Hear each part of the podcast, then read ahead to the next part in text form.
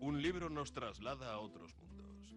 Nos hace vivir otras vidas y soñar visiones diferentes, porque tiene oculto en su interior un encantador de palabras. El encantador de palabras, un programa de Asier Muniategui.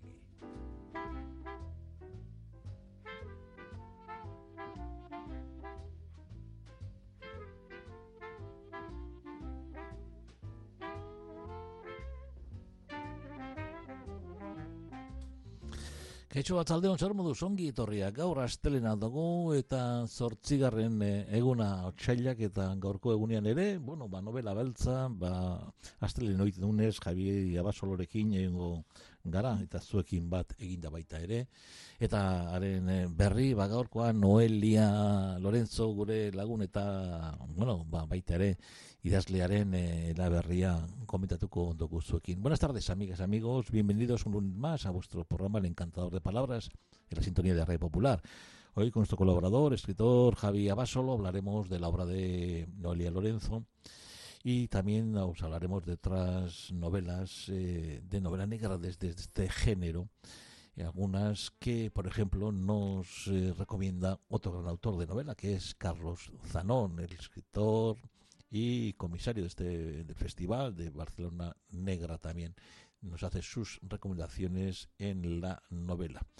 Y empezaremos también, para hablar de ello también, con alguien como eh, Sergio Ramírez, alguien que, que admiramos, tuvimos el placer de conocerlo cuando ganó el primer premio internacional Alfaguara. Bueno, también publica en Alfaguara Tongolele no sabía bailar, el título de Sergio Ramírez, publicado en Alfaguara eh, como sabéis es nicaragüense, fue más vicepresidente creo en Nicaragua. ve con Tongolele no sabía bailar una soberbia buena forma literaria, nos dice eh, Zanón, y unas ganas de complicarse la jubilación éticamente admirable, dice.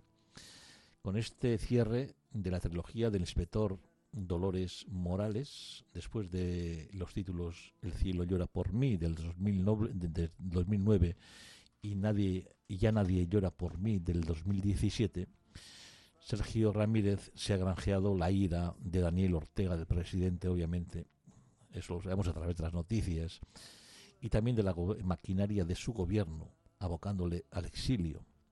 Y la causa de todo esto es un libro, una bomba de denuncia colocada en el corazón de una novela negra por el valor de un escritor como Sergio Ramírez.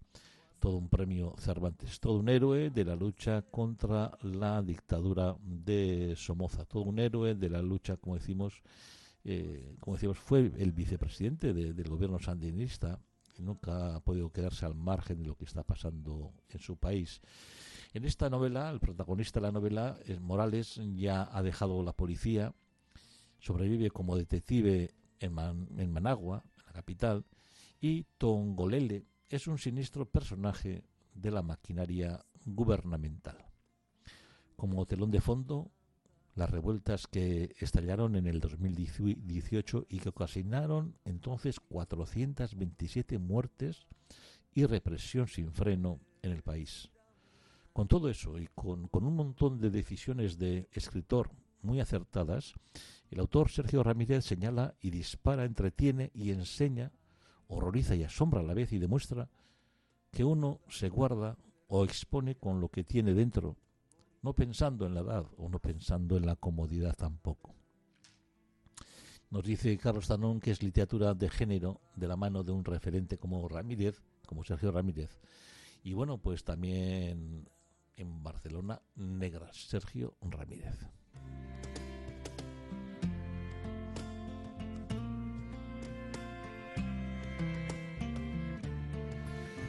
Otro título que nos trae es Lady Tiger de Silvia Cruz. Está publicado en Libros Cao. Lady Tiger es mi cuerpo y es mi vida. Pocos tienen la mirada, el dominio del silencio y del escalpelo como la periodista Silvia Cruz dice. En esta ocasión al servicio de Marian Trimiar, la primera boxeadora que consiguió licencia profesional para competir en Nueva York. Eh, la autora mm, Cruz habla de eso y habla de todo también como siempre. Es otra de las novelas que nos recomienda la de Silvia Cruz, Lady Tiger.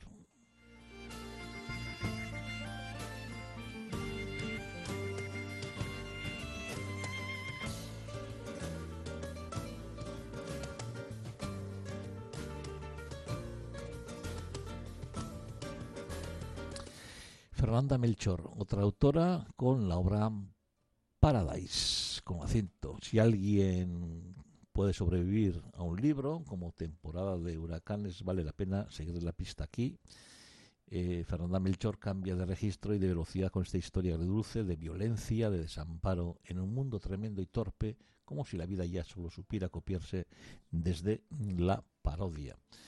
Y también tenemos a Chris Whitaker en Salamandra, en de Salamandra, con el título Empezamos por el final. Desde el Reino Unido eh, nos llega últimamente buenas noticias en el ámbito de novela negra, la de espías o del thriller. Whitaker eh, irrumpió en ese escenario con esta novela que se llevó para bienes de crítica y de público también. A veces la unanimidad merece respetabilidad y dice que este es eh, un caso de ellos. Empezamos por el final. Chris Whitaker.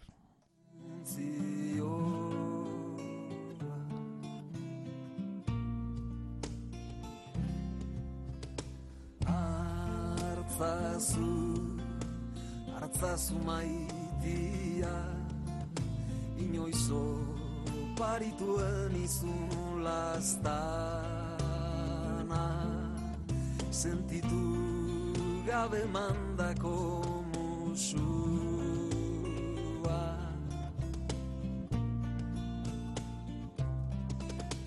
doazen doazen penak zerura behar duten tokira Bueno, pues el festival, mm, bueno, pues mm, de novela negra regresa presencial y con más de 100 autores. Realmente es éxito que se vuelva a dar eh, con un plantel internacional de Mike Herron, Irving Wells, Alan Parks, Dominique Manotti, Sergio Ramírez, Sara Villotti, Charles Cunningham, con numerosos escritores también del Estado y hasta el 13 de febrero, el epicentro de la cita que reivindica al ser humano frente a la tecnología. Y esto, pues, recuperar la presencialidad, perdía el 2021 el año pasado por la pandemia, bueno, pues, y con un despliegue de 42 mesas redondas, 53 actividades, 170 participantes, 112 autores, pues el premio Carvalho, el estadounidense Tom Winslow, también azote literario de los cárteles de la droga y la corrupción policial, bueno, pues volverá a teñir de negro, como decimos, hasta el próximo día 13 de febrero este festival. El lema será aquí, mañana, y con epicentro físico en el corazón del Nou, en especial desde el Teatro de la Alianza, inaugurado en el 1869, pero también en otros escenarios, con Solera, como el Paralel, el Molino. Allí donde presentó también Carlos Tanón, que estamos hablando de él, pues la programación de esa ambiciosa edición número 17 y, como no, también recordarle a su antiguo creador y alma también. Eh, volverá a recuperar su carácter, como decimos, eminentemente popular, de contacto humano. Eso era lo importante con el aquí y mañana que reivindica al ser humano por encima de la tecnología cuando no podemos entenderla. También alude a la posibilidad de quedar con alguien el día después sin necesidad de recordar los detalles de la cita vía WhatsApp o mensaje, porque la tecnología puede ser violenta y fascinante y tan rápida e incomprensible que como el presente ya es tan bestia, no nos permite imaginar el futuro. Por ello nos hace falta un relato de lo que nos está pasando. Y la literatura siempre ha vertebrado estos relatos. Y la novela negra nos sirve para ver qué le está pasando a nuestra sociedad, a nuestras democracias y cómo vivimos este tiempo de inestabilidad. Así en esta Barcelona negra que se está celebrando, pues los temas que se abordan, pues el alza de la extrema derecha, la xenofobia, los crímenes racistas, las cloacas del Estado, el exilio, el humor en la novela negra, los secretos familiares, los suicidios también, las desapariciones, el género de los años 50, crímenes en entornos urbanos y rurales, a través de las reflexiones de 112 autores que, como decimos, dan su opinión sobre cómo intentamos explicar lo que nos está pasando. Con todos esos nombres que hemos dicho, internacionales, Camin, Aaron, Alan Bars, eh, Sergio Ramírez, Irving Wells, mm, eh, Sara Villotti, eh, Rosa Rivas, que estuvo con nosotros aquí también, Eduardo Mendoza, como no, Justo Navarro, Eugenio Fuentes, Lorenzo Silva, bueno, pues María Oruña, Elena Medés, Ricardo Méndez Salmón, muchísimos también, como decimos, autores que participan en esta edición Winslow, el premio Caravallo, que es la guinda eh, este es el gran el gran personaje de, esta edición también. Eh, también se mantiene la tradicional triada impulsada por el comisario de recuperar a un autor, esta vez el británico Ted Lewis, considerado el precursor del renacimiento del género en el Reino Unido. Un libro, un trágico clásico griego, Edipo Rey de Sófocles, probablemente el primer detective de la historia, y un personaje, Petra Delicado, el personaje creado por Alicia Jiménez Bartlett, también presente en el festival en un momento en que no era tan fácil que el, protagonista fuera una mujer policía. También se rinde homenaje en este, un doble homenaje a los dos pioneros del género negro, a Manuel Vázquez Montalbán, su detective Pepe Carvalho, que cumpliría 50 años desde el libro, aquel primer libro de Yo maté a Kennedy, y a Francisco González Ledesma, un luchador que durante mucho tiempo, como sabéis, se llamaba, bueno, escribía como Silver Kane, con ese seudónimo, eh, porque la dictadura le prohibió publicar, padre del comisario Ricardo Méndez, a quien se le dedicará la exposición que eh, se ha dedicado la, exposición que abre el festival. Bueno, eh, y que podrá visitarse hasta el 3 de abril. Bueno, pues todo eso en la novela negra, como decimos, y con este comisario de novela negra en Barcelona.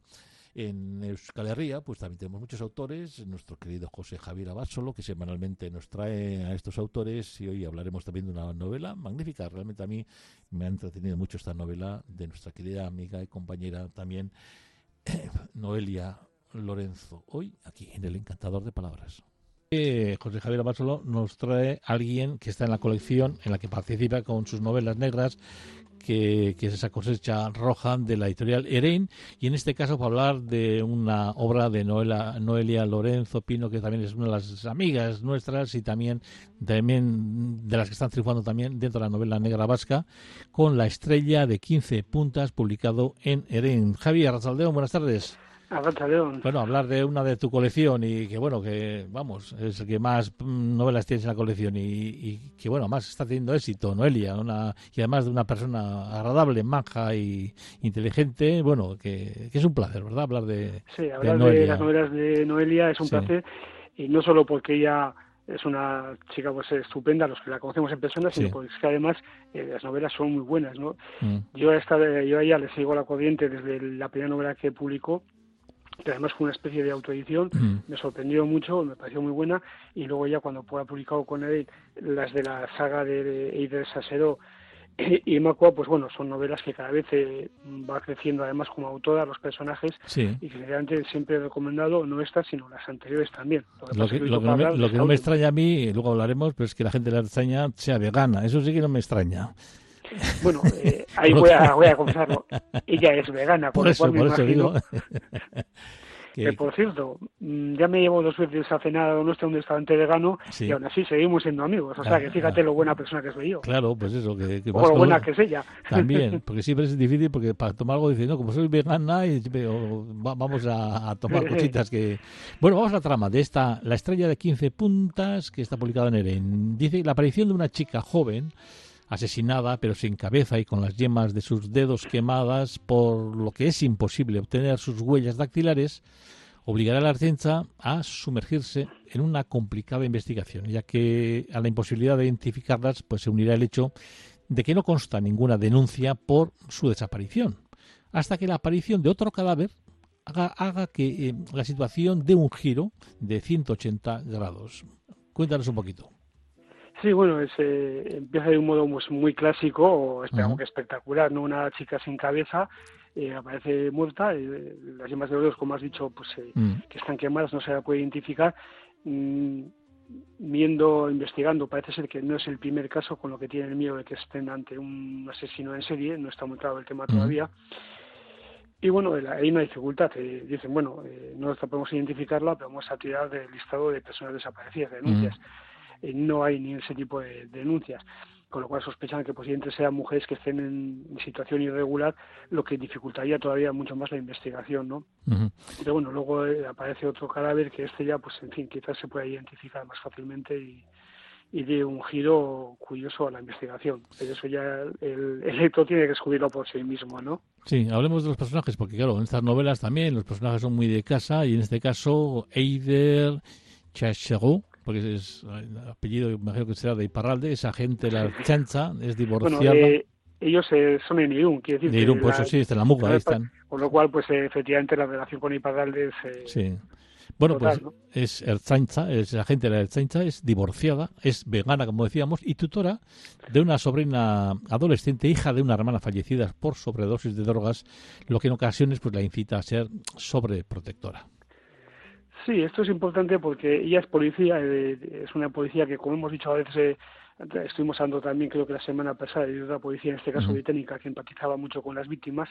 Esta también se siente muy concernida por, por las víctimas y en parte no solo por ser policía de lo que ha visto, sino pues por lo que ha visto eh, en casa, ¿no? Entonces tiene miedo pues que su sobrina, con la que está muy unida, a pesar de que tienen relaciones a veces pues conflictivas, pero no es como cualquier adolescente, solo que en ella impulsadas por ese miedo a que le pase lo que le ocurrió a, su hermana, ¿no? Entonces, bueno, pues eso le hace eh, ser tan sobreprotectora que a veces pues se mete la pata.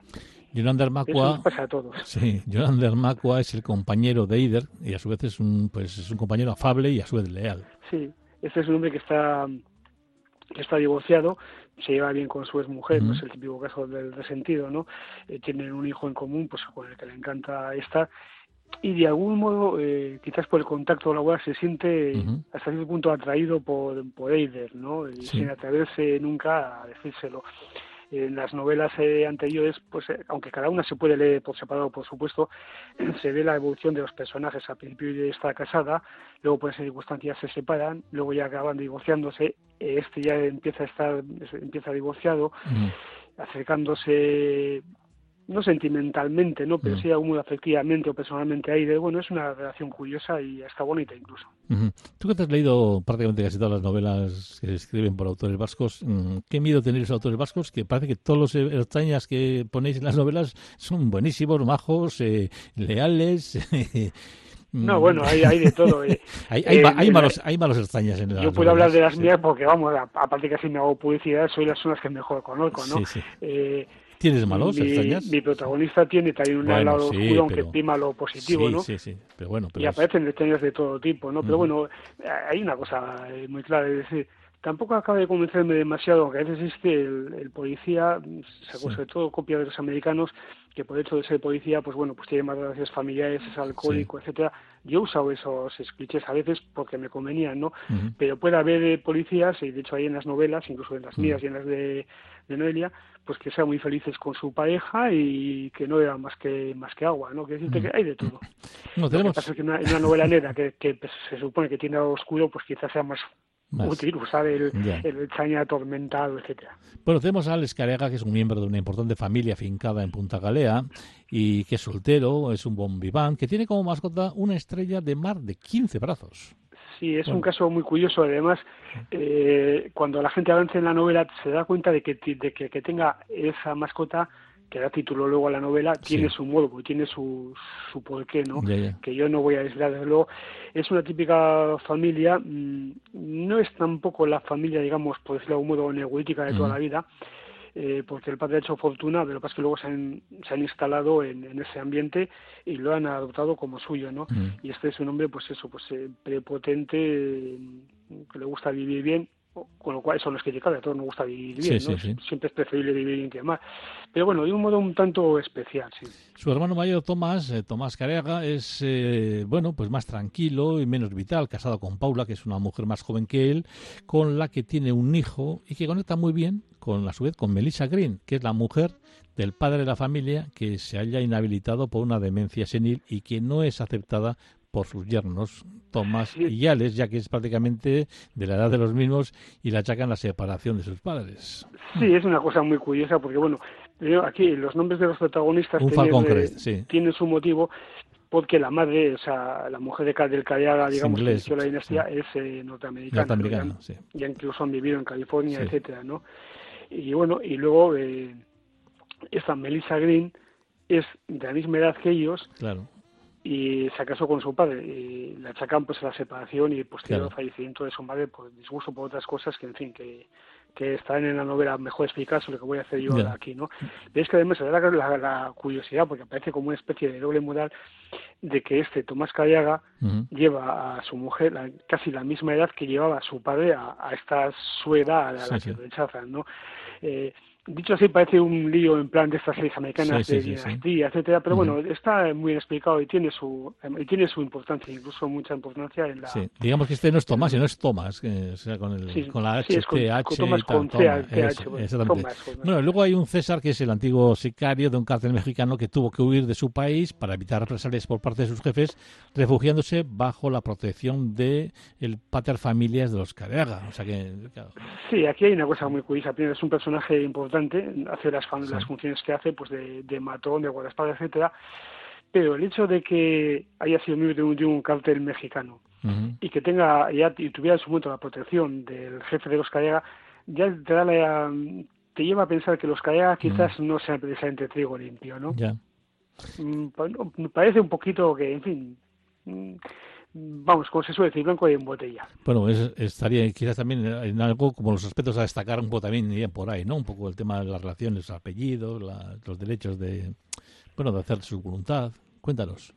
Sí, bueno, aquí hay primero, eh, está por un lado lo que ya había dicho antes, eh, sobre todo para los que conocemos la obra anterior de Noelia, cómo sus personajes van creciendo, o sea, pues cada novela se puede leer, ya he dicho antes, de un modo independiente, pero sí está bien eh, conocer un poco el origen de cada personaje, porque luego te explicas muchas cosas y además, porque, bueno, ahí como lector de novela negra, de series, sí me gusta ver mm, cuándo crecen los personajes. Hay personajes, por ejemplo, eh, algunos de, de Agatha Christie, que nacen en 1920 mueren en 1980 y después de 60 años tienen la misma edad y los mismos hábitos y costumbres, etcétera, ¿no? Pues a mí eso, en la novela individualmente cada una puede llegar a gustarme, pero no me encaja bien. En cambio, en este caso, pues sí me gusta mucho cómo trata a sus personajes Noelia, que los va desarrollando cada vez, no mejor, porque eso significa que los desarrollaba mal, sino cada vez pues dándole más eh, características propias de, la edad que van cogiendo, de, la experiencia que van teniendo, ¿no? Y luego otra cosa interesante que me ha parecido en la novela es eh, ver por una parte eh, esa especie de descripción de una sociedad un tanto endogámica que se cree muy poderosa, no es que se crea, es que por suerte por desgracia lo es, pero que siempre tiene un esqueleto en el armario y que eso puede hacer que se tambalee esa fachada tan bonita, pero que igual se destruye en cualquier momento, ¿no? Bueno, esta es la frase que, que has destacado. Sintió lástima por la chica decapitada. Igual la ausencia de cabeza, de cara y de expresión tenía la culpa de que le hubiera sobrecogido en menor medida, o tal vez era que se empezaba a acostumbrar. Aquel pensamiento le hizo sentir fría y no le gustó nada. Se estaba insensibilizando. No quería, no. Era positivo conseguir ser más fuerte para poder enfrentarse a situaciones duras, pero aquello la alejaba de sí misma. Sí, es una reflexión de la protagonista pues basada en esa empatía de la que hemos hablado, ¿no? Por una parte es bueno eh, para un policía, como supongo que para un médico en otro tipo de aspectos, etcétera, el endurecerse ante situaciones, no estar todo el día con el alma encogida, pero por otra parte eh, sí tienes que mantener un poco de sensibilidad, ¿no? decir, bueno, pues eh, este es el asesinato número 89 que he visto, pero bueno, sí, es, es único, es una persona que ha perdido su vida y que la familia está destrozada, ¿no? Bueno, pues esta es la obra de Noelia Lorenzo Pino, La estrella de 15 puntas, publicado en Eren, en la colección Cosecha Roja. Javi, es que ricasco que arte, agur. Soy, soy ricasco.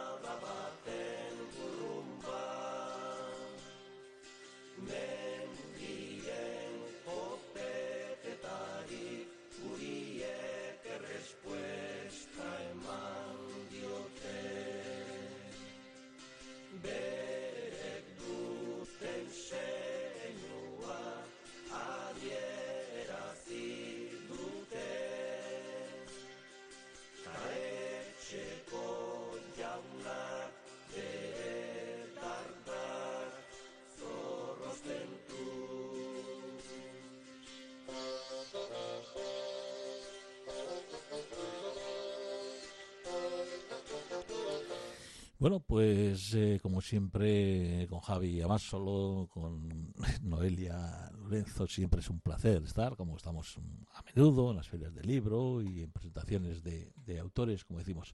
Bueno, alguien también que tuvimos la suerte de conocer y pasear con ella fue Camila Lackberg, hace unos cuantos años. Mujeres que no perdonan es el título del que os quiero hablar, que ha salido ya en Bucket, en novela digamos en formato pequeño, es Mujeres que no perdonan, un gran título, también una trama perfecta de una de las maestras de la ficción.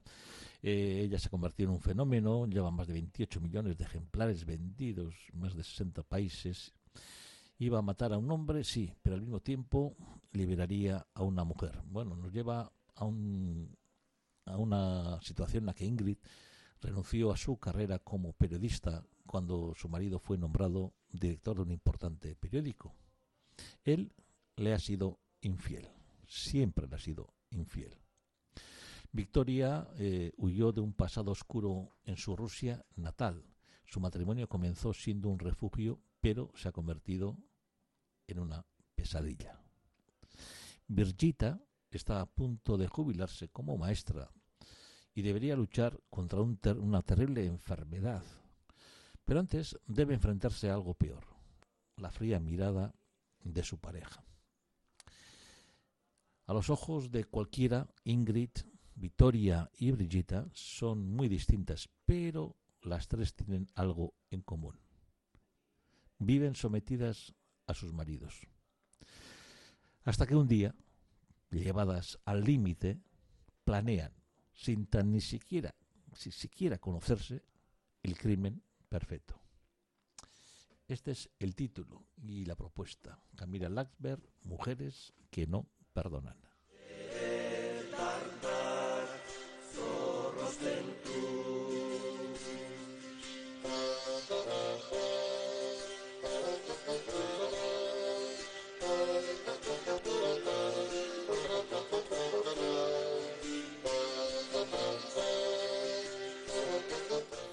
Y también en ese tipo de libros vamos a encontrar, pues, en buquete Muerte en el Nilo, un, bueno, pues algo que es, lo habéis leído, solamente he visto una, bueno, en, las televisiones quizás, o en el cine, el célebre caso que pone a prueba la extrema lucidez de Hércules Poirot, que da salto a la gran pantalla también, Muerte en el, en el Nilo, es una nueva edición durante unas placenteras vacaciones, sabéis, en, Egipto, pues el detective Hércules Poirot pues coincide con Linet y con Simon, unos conocidos suyos que están pues de luna de miel en ese país, en el país de los faraones.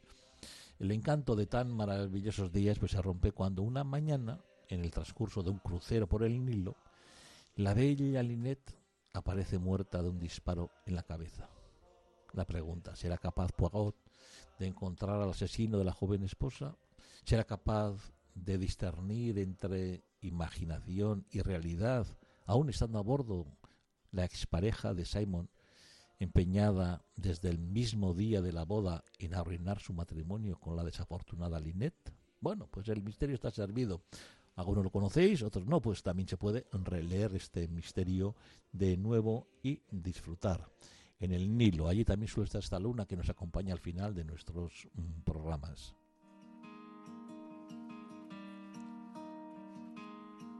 Con nos despedimos hasta mañana martes. Volveremos con más invitados aquí en el Encantador de Palabras. Bueno, la uno, bagoaz, pizkanaka pizkanaka, gureak gorko segindo. Beste barik, sorion izan, liburu batekin izan albada, ba, ondon, talde usten itzenian, azier minetegin agurazue. Jainko lagun, musu handi batez, biarte. Aio, aio.